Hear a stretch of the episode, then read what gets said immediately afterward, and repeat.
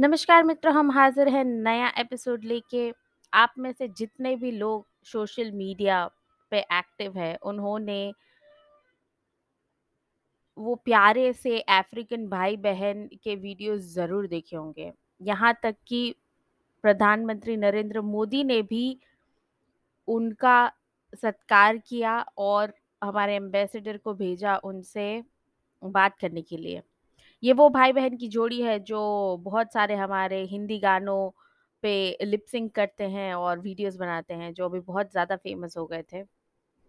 अब आप सोच रहे होंगे कि आज मैं अचानक से सोशल मीडिया की बात क्यों कर रही हूँ या फिर अचानक से उन भाई-बहन की बात क्यों कर रही हूँ। मैं इसलिए आज इस बारे में बात करना चाहती हूँ क्योंकि वो वीडियो देखने के बाद अ, मैंने देखा सोशल मीडिया पे कि लोग बड़े अजीब से सवाल लोगों के मन में है अफ्रीका को लेकर। उन्हें अभी भी लगता है कि जैसे अफ्रीका एक ऐसा कॉन्टिनेंट है जहाँ पर आज भी आदिवासी ही रहते हैं और नोमैड्स ही रहते हैं। हमारे जैसे नॉर्मल लोग नहीं रहते।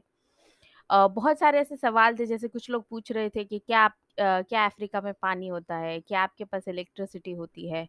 और ये सारे सवाल जायज़ भी हैं क्योंकि बहुत अफ्रीका के बहुत सारे ऐसे देश हैं जहाँ पे अभी डेवलपमेंट इतना नहीं हुआ है और अब होने की तैयारी है। आज अफ्रीका की बात हम इसलिए कर रहे हैं और ख़ासकर अफ्रीका के सबसे पॉपुलेटेड कंट्री नाइजीरिया के बारे में बात करेंगे, जहाँ पे हाल ही में कुछ ऐसी घटनाएँ घटी हैं, जिसने पूरे विश्व का दिल दहला दिया है। ओकेचुआ ओकेयू जो कि एक लॉ मेकर है मतलब एक लेजिस्लेटर, एक लॉयर हैं नाइजीरिया के, वे मई महीने में अचानक से गायब हो जाते हैं और फिर एक दिन पार्क से उनका कटा हुआ सर मिलता है। अब आप तो जानते ही हैं कटे हुए सर वाली स्टाइल कौन से टेररिस्ट एक्टिविटीज़ करने वालों लोगों की हैं। अगर आप नहीं गेस कर पाए हैं, तो हम आपको बता दें कि नाइजीरिया में नाइजीरिया के क्रिश्चियंस पिछले कुछ सालों से आइसिस से बोको हराम जैसी आतंकवादी संस्थाओं से बहुत ज़्यादा परेशान हैं। नाइजीरिया की पुलिस को जब ये कटा हुआ सर मिला, तो बहुत सारे लोगों ने प्रोटेस्ट किया। उन्होंने जब प्रोटेस्ट किया तो बहुत सारे ऐसे मामले बाहर आए जहाँ पे लोगों को अगवा कर लिया जाता है और फिर रैनसम मांगा जाता है। ये मामला ऐसा था जहाँ पे अगवा कर लिया गया और उन्हें मार दिया गया। नाइजीरिया के साउथ ईस्ट में जो इग्बो नामक एथनिक ग्रुप है वहाँ और दूसरे indigenous people of Biafra IPOB इनके बीच हमेशा झड़प लगी रहती है। और ये जो लॉ मेकर को मार दिया गया है, उनको लगा था कि वो शायद सामने वाले की कस्टडी में होगा, पर जब उनका कटा हुआ सर मिला, तब फिर से नॉर्थ ईस्ट सॉरी माफ़ कीजिएगा, नॉर्थ वेस्ट नाइजीरिया में फिर से इंसर्जेंसी इस्लामिस्ट इंसर्जेंसी का माहौल है और लोग फिर से घबराहट में आ गए हैं।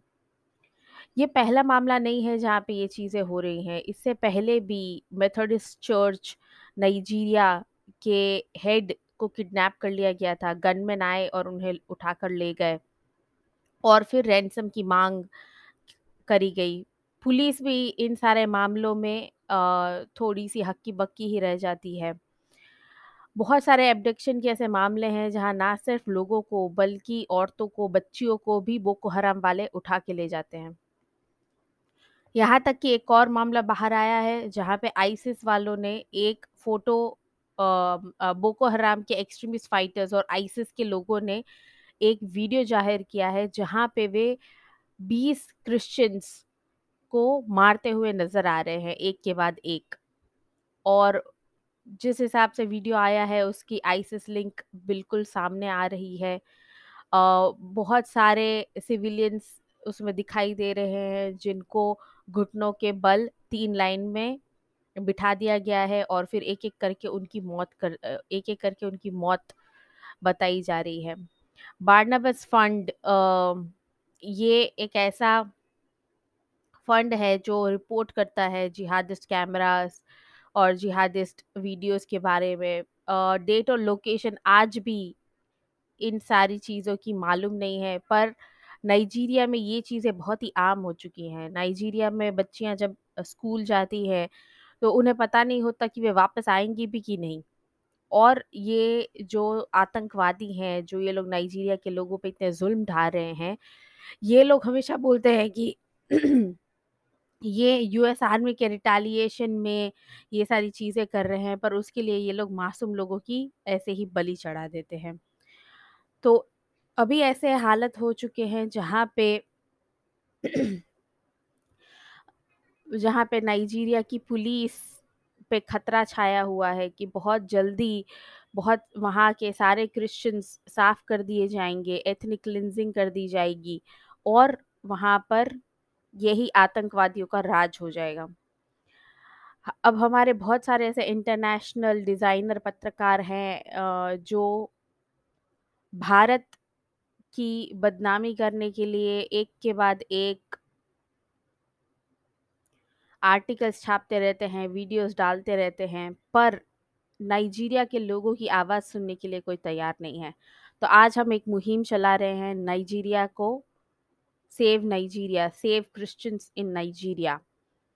आप भी हमें जॉइन करिए। बोको हराम और माफिया लाइक ऑर्गेनाइजेशन जो लोगों से रैंसम मांगते हैं, बहुत सारे क्रिश्चियंस का कत्ल कर रहे हैं, उनके खिलाफ हम ये मुहिम उठाएँगे।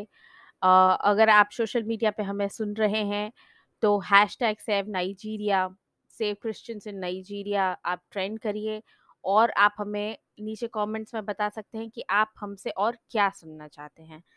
हम आपको अपने पॉडकास्ट पे भी बुलाएँगे और वहीं से हम बात करेंगे आगे ऐसे ही आतंकवादियों की, जो ऐसे ही मासूम लोगों की जान के दुश्मन बने हुए हैं।